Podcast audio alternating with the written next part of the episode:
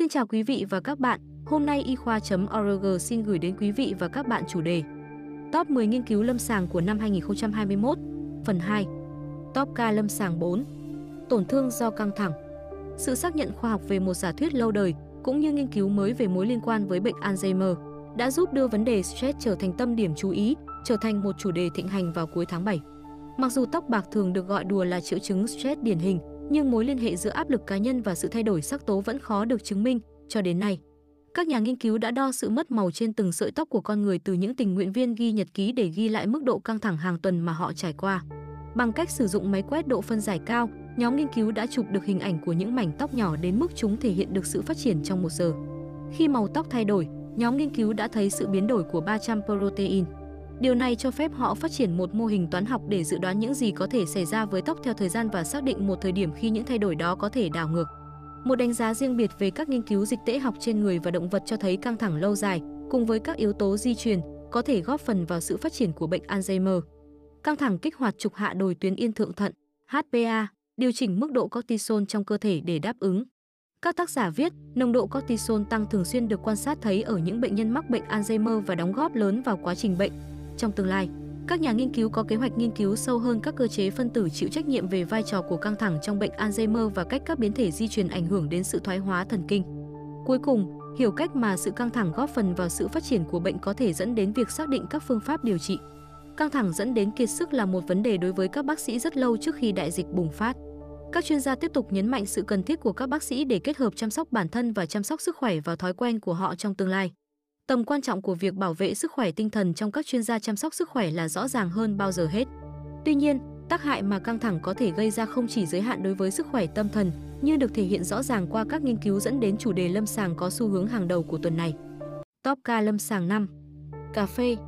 Một nghiên cứu về việc uống cà phê ở những người bị bệnh tim mạch đã trở thành chủ đề lâm sàng hàng đầu vào giữa tháng 5. Sử dụng một cơ sở dữ liệu dịch tễ học lớn, các nhà nghiên cứu gần đây đã xác định rằng thói quen uống cà phê phần lớn ảnh hưởng tốt đến sức khỏe tim mạch. Nghiên cứu đã sử dụng một chiến lược gọi là Mendelian randomization, phân tích thống kê sử dụng các biến thể gen làm công cụ để đưa ra suy luận nhân quả trong các nghiên cứu quan sát, cho phép thông tin di truyền, chẳng hạn như các biến thể phản ánh huyết áp và nhịp tim cao hơn để cung cấp bằng chứng cho mối liên hệ nhân quả. Theo các tác giả, những người tham gia có các triệu chứng tim mạch có nhiều khả năng uống ít cà phê có chứa caffeine hơn và hay những người không có thói quen uống cà phê hoặc uống cà phê không có caffeine so với những người không báo cáo các triệu chứng liên quan.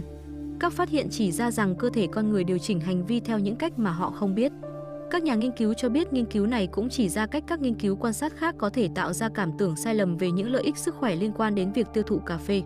Về cơ bản, bởi vì những người mắc một số bệnh thường tránh cà phê có chứa caffeine, nên các cuộc điều tra về những người thường xuyên uống cà phê sau đó sẽ bao gồm ít hơn những người có những tình trạng đó, có khả năng gây ra mối liên quan sai lệch về sức khỏe. Top ca lâm sàng 6. Béo phì và COVID Một nghiên cứu lớn của CDC cho kết quả về mức độ nghiêm trọng của COVID-19 và béo phì đã trở thành một chủ đề lâm sàng hàng đầu vào cuối tháng 3.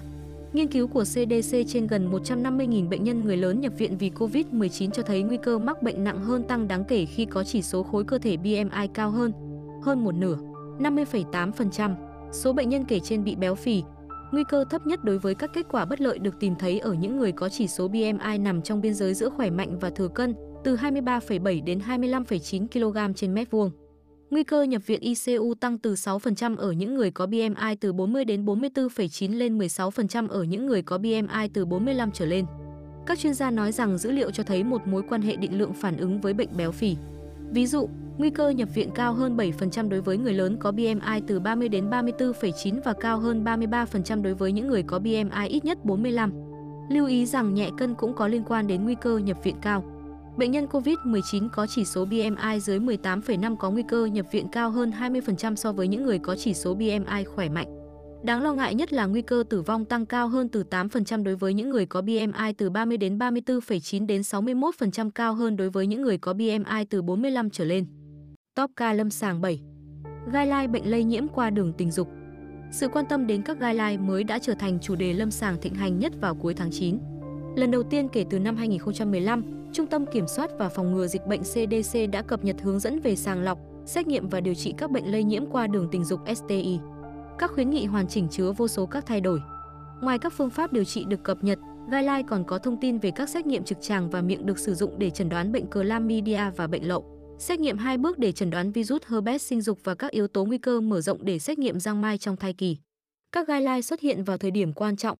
Theo Tổ chức Y tế Thế giới, hơn 1 triệu STI mắc phải mỗi ngày trên toàn thế giới. Tại Hoa Kỳ, các trường hợp mắc bệnh hàng năm đã tăng 6 năm liên tiếp. Một báo cáo của CDC công bố vào tháng 4 cho thấy 129.813 trường hợp mắc bệnh giang mai trong năm 2019, tăng 74% kể từ năm 2015. Gần 2.000 trường hợp mắc bệnh giang mai bẩm sinh đã được báo cáo, tăng 279% kể từ năm 2015 và 128 trẻ sơ sinh tử vong. Báo cáo cũng ghi nhận 1,8 triệu trường hợp nhiễm chlamydia vào năm 2019, tăng 19% trong 4 năm và tỷ lệ mắc bệnh lậu tăng 56% trong khoảng thời gian đó, lên tổng số 616.392 trường hợp. Các chuyên gia hy vọng rằng các guideline mới sẽ giúp giảm tác động và ngăn chặn làn sóng STI. Cảm ơn quý vị và các bạn đã quan tâm theo dõi. Hãy bấm nút thích, theo dõi và đăng ký kênh để cập nhật các thông tin y khoa chính xác và mới nhất nhé.